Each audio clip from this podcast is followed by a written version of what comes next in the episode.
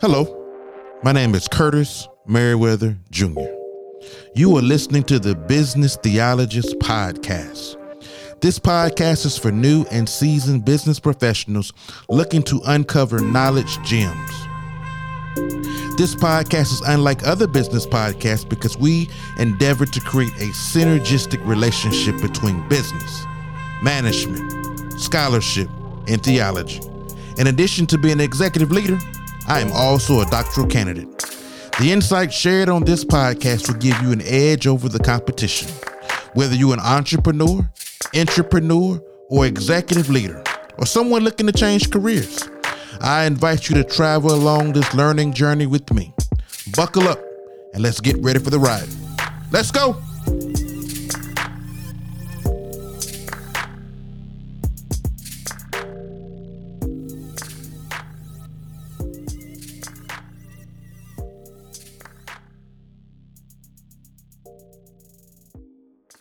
And in today's episode, we have a special guest, someone who's very near and dear to me, Mr. Dr. Richard Boyatzis. He is a well established and using the intentional change theory, complexity theory. Uh, Dr. Boyatzis has continued to research how people and organizations engage in sustainable, desired change. The theory predicts how change occur in different groups of human organizations, including teams, community, country, and global change. Ongoing research supporting his theory includes developing new and better measures of an individual's emotional, social, and cognitive intelligence, as well as studies that demonstrate the relationship between these abilities and performance. His latest research includes fMRI studies to establish neuro neuroendocrine. Had a tough time getting that one out. Arousal of coaching to the positive emotional attractor and resonant leadership. Boyatzis is a professor at the Department of Organizational Behavior, Psychology, and Cognitive Sciences at Case Western Reserve University, as well as the H.R. Horvitz Chair in Family Business. He is an adjunct professor at the International ESADE Business School. Boyatzis has special awards at Case Western Reserve for research, two awards for teaching, and two awards for service. He is the Distinguished University Professor at Case Western. He's written more than 175 um, articles and seven books. He's a frequent speaker on the international circuit, having delivered speeches and seminars in all seven continents and 32 countries. He has consulted to many Fortune 500 companies government agencies and organizations in the Americas, Europe, and Asia on various topics, including executive and management development, organization structure, culture change, R&D, productivity, economic development, selection, promotion, performance appraisal, and career planning. His massive online, open online course, his MOOC, Inspiring Leadership Through Emotional Intelligence, has over 510,000 students enrolled through Coursera, from over 215 countries. Boyatzis has a PhD, an MA in social psychology from Harvard University, and a Bachelor of Science in Aeronautics and uh, Astronautics from MIT. So, welcome to the to the to the show, Dr. Richard. Um, man, you've done a lot. Thank you, Curtis. Yeah, I feel tired just listening to your intro. Um,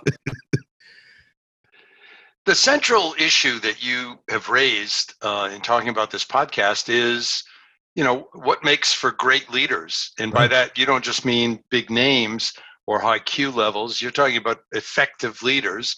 And how do people change to either be more effective as leaders or just as people? Right. so it starts with what makes a great leader. And i would like to answer in two parts of it. One is what are the internal ingredients, which are less traits and much more, if you will, behavioral, I call them competencies. Uh, you could think of them as behavioral habits.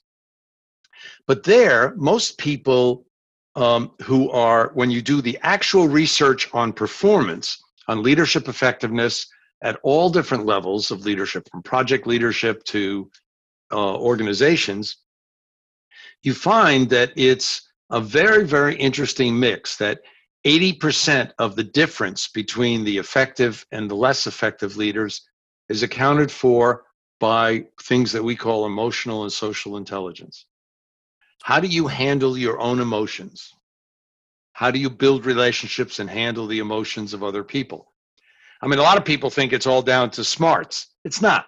There are a lot of really smart people who end up, you know, becoming, you know, uh, terrorists, bombers, or uh, end up in backroom wards because they can't handle ordinary life, or the more functional ones find solace in the basement of their mother's house working on their computers.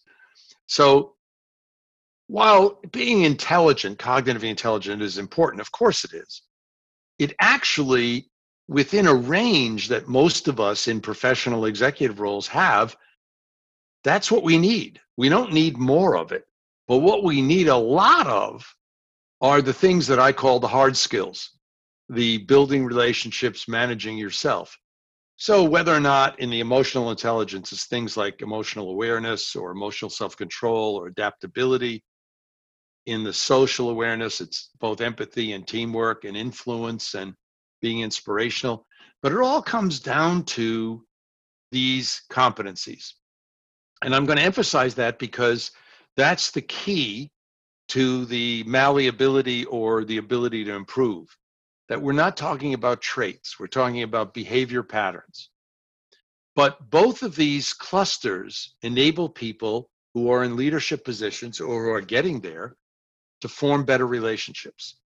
And the most effective leadership relationships, again, from the empirical research, are ones where the leader establishes a focus on the vision or the dream, the sense of purpose, not just goals. And creates a shared sense of purpose and vision. The leader encourages compassion in the sense of caring for each other and a, a, sense throughout the relationships that we can count on each other.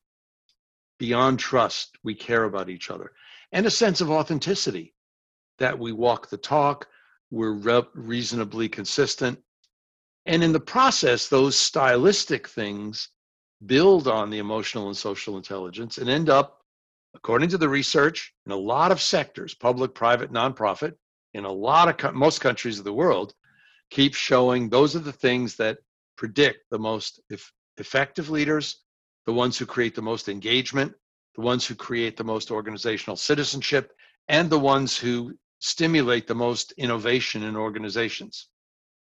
Wow wow so that's a kind of short summary of what makes some people really effective or great at it. How, how do you train someone to be a great leader? So you said a lot of things without drugs. With that. yeah. Okay. So no, but seriously, you know, one of the questions is, you know, are great leaders born not made? Well, the real answer is yes, but to be more technical, almost everything that I talked about just now is socially learned. Wow. Now, some people learn these things early in childhood. I mean, the reason why you could see people in high school that seem to be natural leaders is they've been getting this training since they were five years old. And a lot of it has to do with parents and the quality of the relationships or grandparents, or it could have to do with um, opportunities in social clubs or church or temple uh, or at school. But nobody's born with it. I mean, there isn't any evidence yet that anybody has been able to show that there is any early genetic disposition. Plus the fact that any geneticist these days, actually for the past 20, better part of the last 25 years, keeps saying uh, you're by the time you're 21, your genes are more determined by your environment, your experiences than what you were born with. So if your genes are plastic and can change, we know from recent last 10 years of research in neuroimaging that neuroplasticity is very high that you change your brain's network and way of functioning all the time, for the better or for the worse. But you can be changed for the better.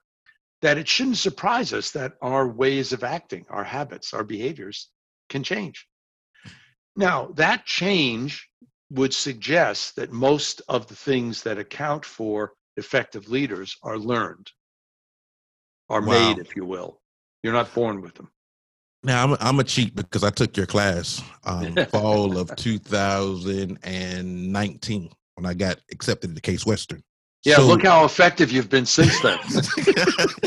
I mean, your class was completely mind changing for me. I mean, you got into this whole notion out, and you could kind of talk to the, the audience about NEA versus PEA. And Right. what does that mean?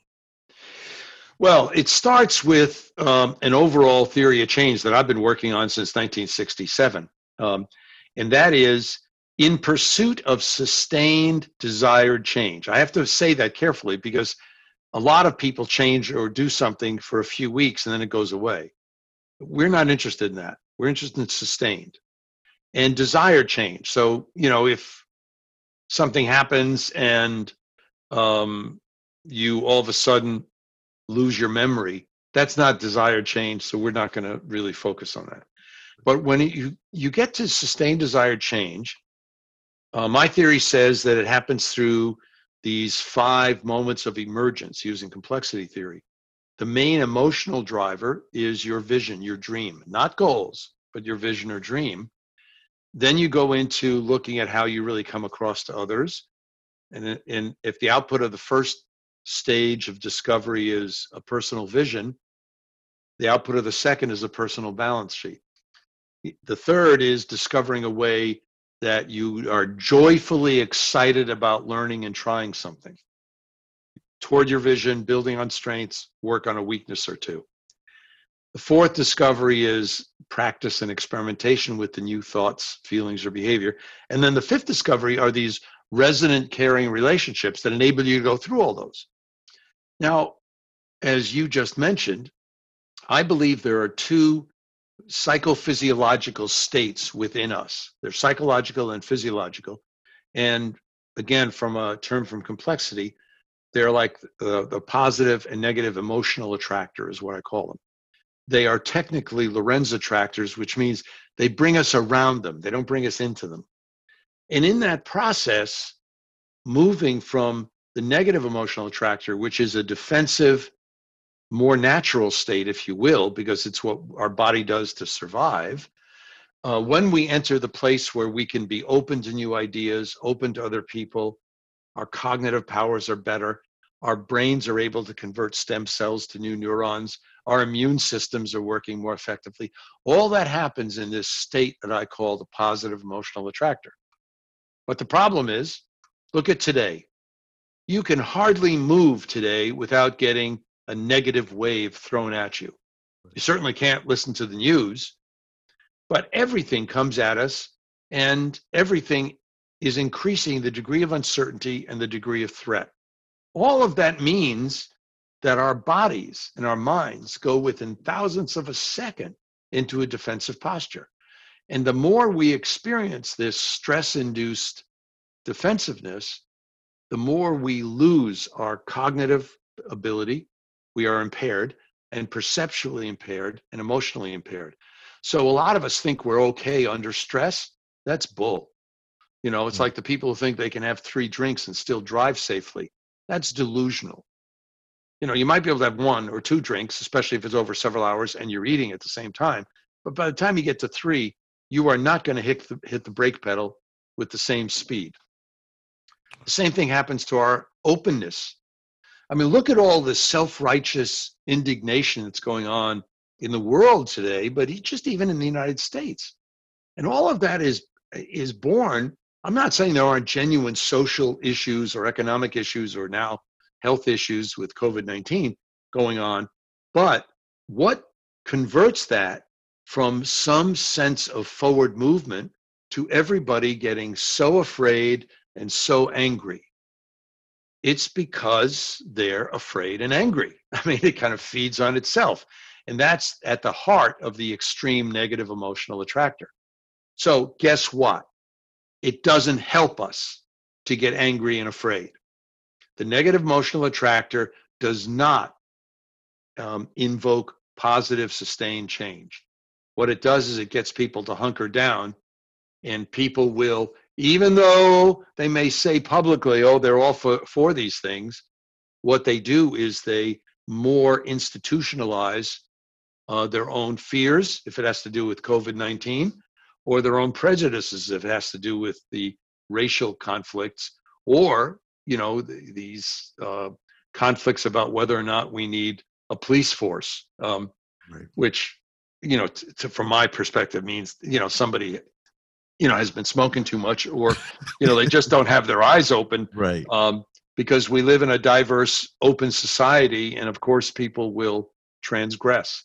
But that's not to say that anybody um, should be open to, you know, abusive treatment uh, of any sort. But I'm using the example that when you surround us with so much uncertainty that is feeling threatening, we go into the NEA as a, as a standard way of being. And that's a kind of lousy way to live. You know, you're scared, you're defensive. And what I'm adding to it is you are, your brain is not able to function well in that state. Your immune system is compromised. I mean, everybody's talking about these protests and how important they are. They are in one way, but given that people aren't social distancing and aren't wearing masks, the spike that's going to happen in the COVID 19 cases isn't just because people are breathing on each other, it's because they're doing it in many cases in a state of anger. Wow. You know, the Reverend Martin Luther King and Mahatma Gandhi, and even if you go back further, Jesus did not spend a lot of time trying to work people up to be angry.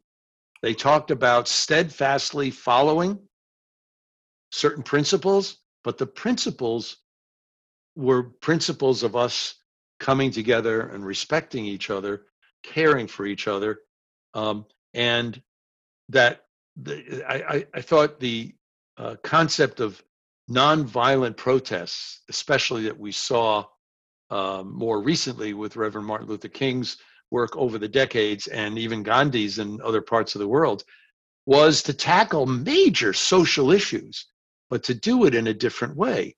So what happens is if you that's PEA because that talks about the hope and the dream and caring.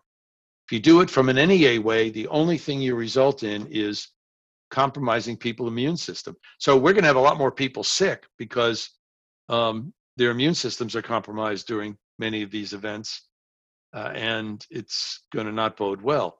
But back to the theory the research that we've done shows that when you create in a conversation more of this PEA moment with hope, with caring, compassion, mm-hmm. mindfulness, that a person's physiology changes. Their brain waves change, uh, where they're activated in their brain changes, their hormones change. And with the changes that happen, people are more open to new ideas, they're more open to people, other people. They're more open to people who are different than they are. And actually, they think more about social justice from a caring point of view, fairness, not retribution. Um, so I think we are witness to uh, daily massive doses of NEA writ large. And the one thing we can hope for is to spend loving time with our families or our friends to reach out and help others who are less fortunate, to tend to ourselves. And that's where various per- personal practices have been shown in multiple medical studies to activate these specific states. Meditation helps, yoga helps, Tai Chi helps, and prayer helps. Mm. Interesting twist on the prayer. The prayer has to be invoked to a loving God those people who are exposed to preachers or clerics who invoke retribution or they're different than they are, they're heathens, they have to be punished or die, you have to repent, you're a sinner. All that stuff invokes the opposite. That invokes the NEA. Wow. But when you pray to a loving God, when you feel, that's why I think spirituality is a better term, when you feel some alignment to uh, life forces to some supernatural being, you actually tune into these more open places. I mean, we published a study, actually a paper with seven studies in it a few years ago that was called Why Do You Believe in God? And there'd been a lot of stuff in the cognitive psychology literature showing that people who have more faith of any form are stupider. They score less on cognitive tests. Wow. And that's been going on for 12, 15 years. Now, um, you know, one of my the co-author that started it, Tony Professor Tony Jack, you know, he comes from England, and he said, well, that's part of that whole atheism movement there. you know, coming from the United States, I'm looking at it and saying, well, I think it's a little prejudicial, you know, and there's a whole bunch of politics involved, you know, where if somebody expresses their faith, somebody from a different political camp ends up calling them either naive, stupid, or whatever. What we showed in these seven studies and then the meta analysis of them put together is that faith and the practicing of one's faith elicits the part of the brain that makes us open to new people, to people and ideas. And when we do analytic things, it closes that down. So, in fact, the difference in the argument of are people who pray a lot showing up less on cognitive tests, yes, that's kind of consistent, but they show up much, much higher on emotional and social intelligence. And when you add them together, what you end up realizing is um, this is where faith and spirituality can help us not only activate this part of the brain and our body and feel a sense of hope, but it also helps us to renew ourselves. And that's where, um, without a faith, without some spirituality, people lose one of the major ways they have of renewing their body, literally creating new neural tissue and helping their relationships. So what I'm hearing is there has to be an effective balance between PEA, the positive emotional attractor, and the NEA. We're already getting a bunch of stimuli already in the negative side. So really the goal here is to make sure we're doing the things on the positive side to balance out that seesaw. Yeah, that's exactly right. And I'm not saying that balance is needed because I'm a Libra. uh, but and actually, seven of my nine planets were in Libra when uh, the minute I was born. But that, that's I'm joking aside. I think the issue of the human body, mind, and our relationships always work out better if we're balanced. Now, because there's so much NEA around right now, for people to feel rejuvenated and open in their relationships these days, specifically now, we have to be overdoing it on the PEA. We need more. And, and my argument has been, and we actually have a paper that's I'm about to submit maybe tomorrow to an academic journal on three studies showing this, that it's more important to have more shorter doses of those renewal moments. It's better to have a whole bunch of 15 minute moments than to spend a whole hour. And it's better to have a variety of things you do during each day. So if you only prayed, even praying six hours a day might actually hurt your relationships because you're not around to cook, to take out the garbage, you know, to talk about what we're going to do next.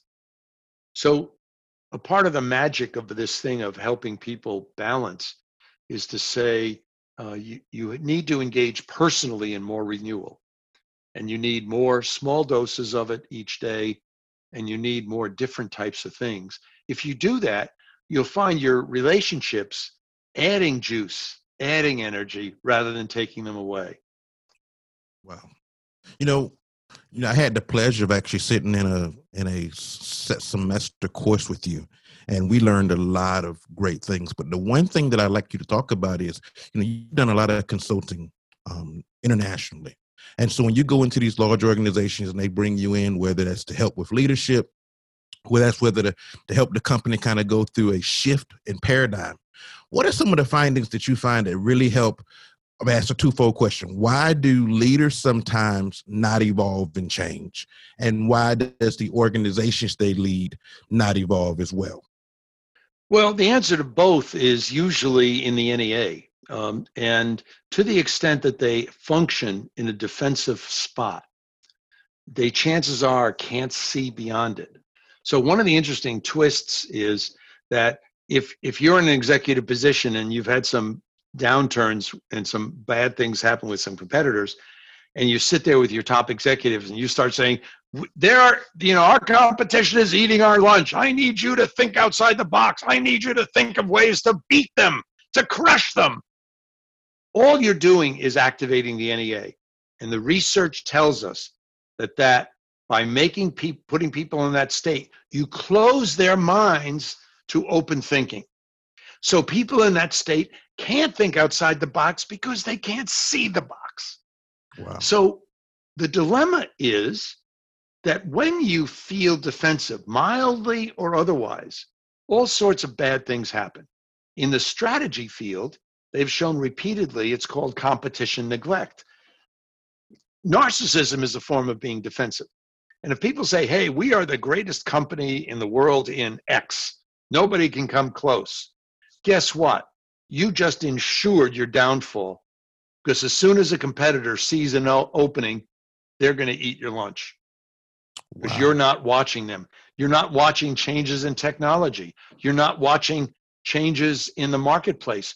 You're not watching changes. I remember writing a paper in 1979 with a good friend and colleague of mine, John Kotter from the Harvard Business School. And one of the things we said was going to transform organizations and human resources over the next 10 to 30 years was a true change in the nature of the workforce. Now, most people today that go to work aren't old enough to remember as recent as the 70s when you would rarely find a manager, nevertheless an executive, who was female, unless it was an industry that was very female friendly, like uh, fashion or market research. You would hardly ever find somebody who was black unless it happened to be focusing on black cosmetics. Right. Uh, you would hardly ever find somebody who was Asian, whether Indian or Chinese. So all of a sudden, you know, we we, I mean, I know there are still a lot of social problems, and all of the isms are sadly very alive in our society and work. I'm not excusing that in any way, shape, or form, or underplaying it. But I got to say, the nature of the workforce, all you have to do is walk into any organization and it looks different. Uh, and beyond that, if you look at the people in power, it's slow, but there is a dramatic difference. And a lot of people don't understand that that means we have to lead and manage differently. Because to have a conversation with people who look at things differently is the one hope we have of innovation but it also means if you don't encourage difference of opinion, if you don't encourage dialogue among people who look at something a different way, then what you're going to do is shut out the benefit of diversity of thought. What is true diversity to you, Rich? You bring up a, a, great point about diversity. I think most of the time diversity is limited to the color of one's skin. But you know, we we took some instruction from you. You talked about the diversity of thought and ideas. Can right. you talk about diversity from your perspective? I think it's all of those. Of course, though those things that are visible are dramatic because they affect people every day. And it could be color, it could be gender, it could be social class in terms of how you're dressed or how you talk. Uh, I like to point out to folks that are focused on one interpretation of color diversity uh, that while in the United States, whites may have been up until recently or soon the, the majority. But if we go to other places, I mean, when I spend time in Kenya, uh, the major issue there are the tribal pe- members of the Kikuyu. And if you're a Maasai or if you're in any one of the other tribes, you know who's Kikuyu and who isn't because they're the ones who are the bosses and or they used to be in most of the organizations. I mean, this this happens. I mean, I end up uh, meeting people from Nigeria, you know, in various, sometimes in professional settings, sometimes in uh, business settings. And whatever it is, I, I very, um, and I have a pretty good, I think I have a 100% track record in the past 15 years of within a few minutes uh, guessing which of the major tribes they're from. And part of it is uh, in Nigeria, you know, you've got three major tribes and you've got the Yoruba, you've got the Igbo, and you've got the Hausa. Now, they all look black. Right. And but their tribal differences are signaled different ways. So all I'm saying is that when you're in a country where the predominant color or race is something other than white, um, other factors will take on. So in China, for example, one of the issues they're still wrestling with is Han the people of the Han original ethnicity are seen as the true Chinese and everybody else is an interloper, which surprises the hell out of 600, 800 million people there. Um, but so, yes, we have visible measures of diversity, but we also have diversity of, and I mentioned social class. You might telegraph social class by the way you dress or talk, but you also may show social class differences by what you've been exposed to. So I remember one of the tests on one of the exams I had to take to get into my doctoral program uh, was called the Miller Analogies test, and you had to say um, a a symphony is to a concerto as wine is to, and you had to fill in that last thing. Well, the correct answer was brandy uh, of, of the choices that they gave you. But having grown up a child of immigrants from Greece, my father, by the time he got out of fighting for the U.S. after going through Europe, um, went into the restaurant business. He was a waiter. So even though my parents valued education, obviously my sister and brother and I all have a lot of degrees. Um, the fact is that at that point, at the age of what, 21, I didn't know the difference between a symphony and a concerto. Right. So, and, and that's not because I was dumb. I wasn't. It was because of a social class issue. So, social class can affect what we're exposed to. Um, other diversity of thought is different ways of looking at things. So a lot of people are familiar with Myers Briggs as a personality trait. You know, are you an introvert or an extrovert? Um, are you agreeable or defensive? Are you neurotic or stable? You know, these differences. Interestingly enough, having those personality differences present in a discussion helps you I mean, you could imagine a conversation about um, using Zoom and online remote interactions among a whole bunch of introverts. They would say, okay, but I don't want too many. Right. And the extroverts are saying, oh my God, I don't get enough.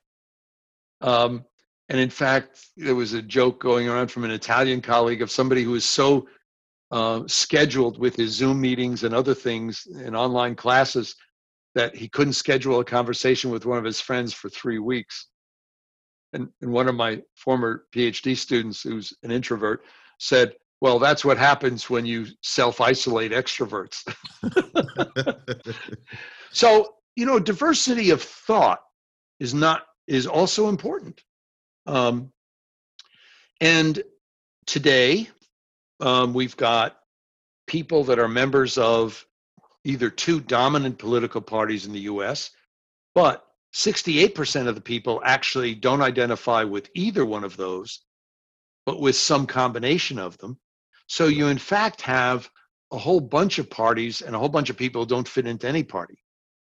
So, one of the issues that we have become horrible at is having conversations, respectful conversations with people who have different philosophical or political or orientations. And until we stop seeing those differences as sources of stupidity or naivete or racism or anything like that, and start seeing them as different ways to look at it, we're not going to get beyond it. I mean, one of the smartest things that President Clinton did in my view, was to institute his workfare program.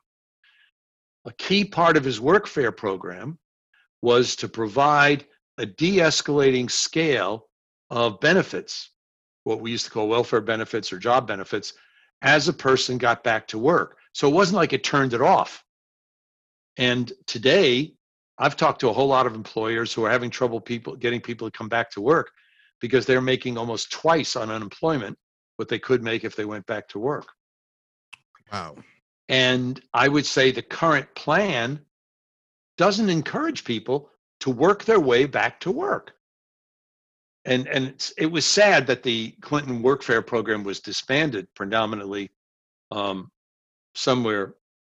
I think it was during the Obama administration, actually, but um, it was disbanded because I thought that was the one way that helped people, um, really helped people who were trying to get another break. Um, because sometimes people need help, and just because you have a job doesn't mean you can turn off the support. Right. Um, True. That that brings me to another question.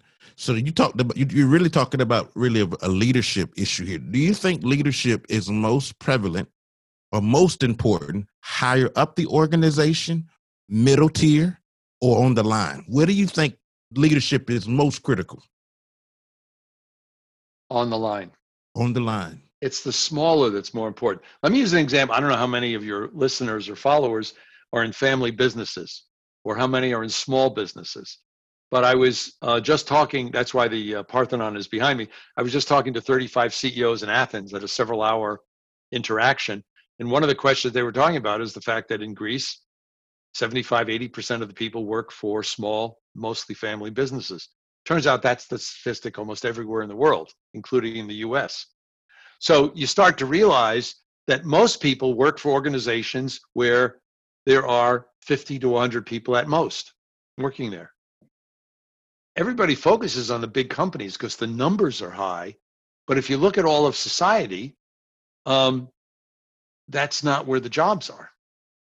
Now, sometimes you need a big company to create the spin off effects to have to hire cleaners and people who provide food service and all that. But at any rate, so I would say one of the most important places for people to be demonstrating the characteristics of really effective leaders is in small organizations.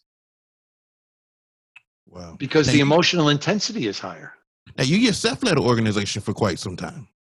Yeah, and I led it from 12 people up to 110 in uh, 11 years as CEO, and then the COO of another one that had about 100 people too. And um, but fundamentally, when you think about I mean, it was a line in one of the books. I think it was in Marcus Bellingham, um, Bellingham's first book, um, Buckingham's first book, First Break All the Rules. He repeated a finding that we know from research and management is that people don't leave organizations, they leave managers. Mm. It reminds us that, you know, if you look at the single most important place to intervene, if you want people to grow up to be re- relatively healthy, caring, citizens and human beings is the family. You know, you have to look at the leadership of the family.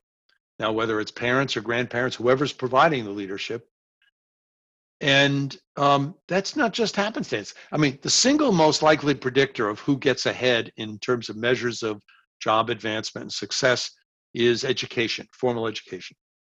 I, mean, I don't know if it's causal, but it certainly is predictive the single strongest predictor of who graduates from not just high school, but college and sometimes graduate degrees is whether or not their parents read and they saw their parents reading. And within that, the single highest predictor is whether or not their parents read to them when they were a small child. Wow. So you start to appreciate the fact, and this goes back to the leaders are born, are made, not born, is that things that happen in the smallest unit that we have in our society, the family, or the family unit, um, ends up being powerful. So, yes, it's really important that the top of any organization, you know, CEOs and presidents of countries model appropriate behavior. And when they don't, it leads us to question their appropriateness. It also leads us to question the authenticity of why we should do it.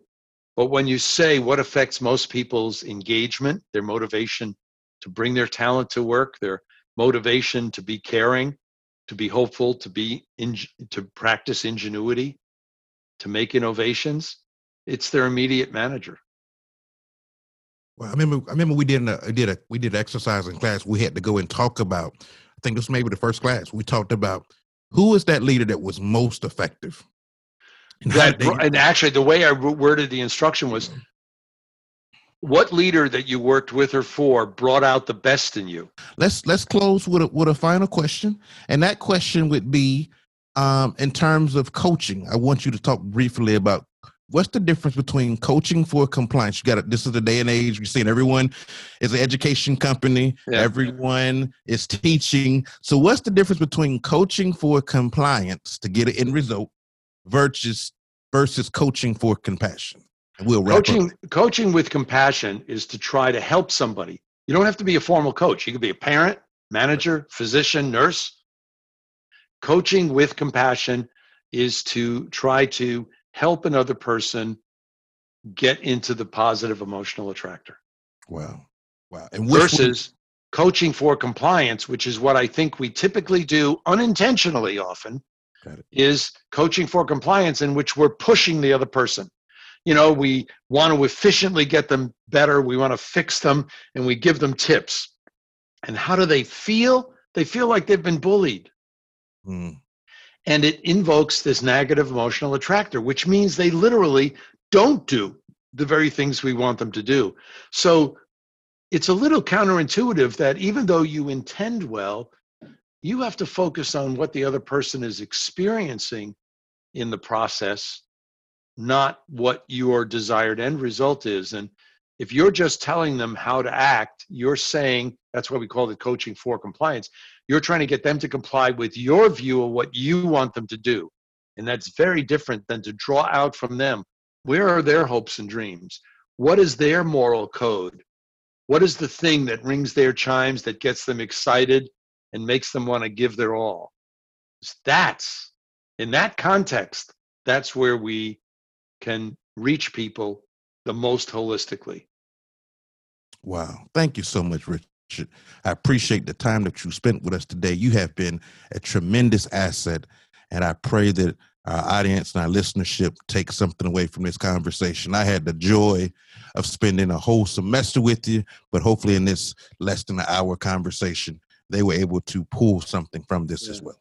Well, and you're a great role model in the sense that you are not just a serial entrepreneur, but you are truly an innovator and you're a really nice guy to have a conversation with. I appreciate it. and I seem to recall that, you know, more often than not in all of our conversations, you know, we can get serious stuff done, but we can also have a few laughs, which ends up being a part of being human. Absolutely. So thank you, Curtis. No, thank you, Richard. Yeah. I'm not I'm not gonna belabor you, man. Hey, thank you again. And I right. hope you have an amazing day. And as always, if I could do anything for you, Richard, please let me know. Thanks. Bye bye, Curtis. Uh, all right, sir. Thank you for joining me for another episode of the Business Theologist Podcast.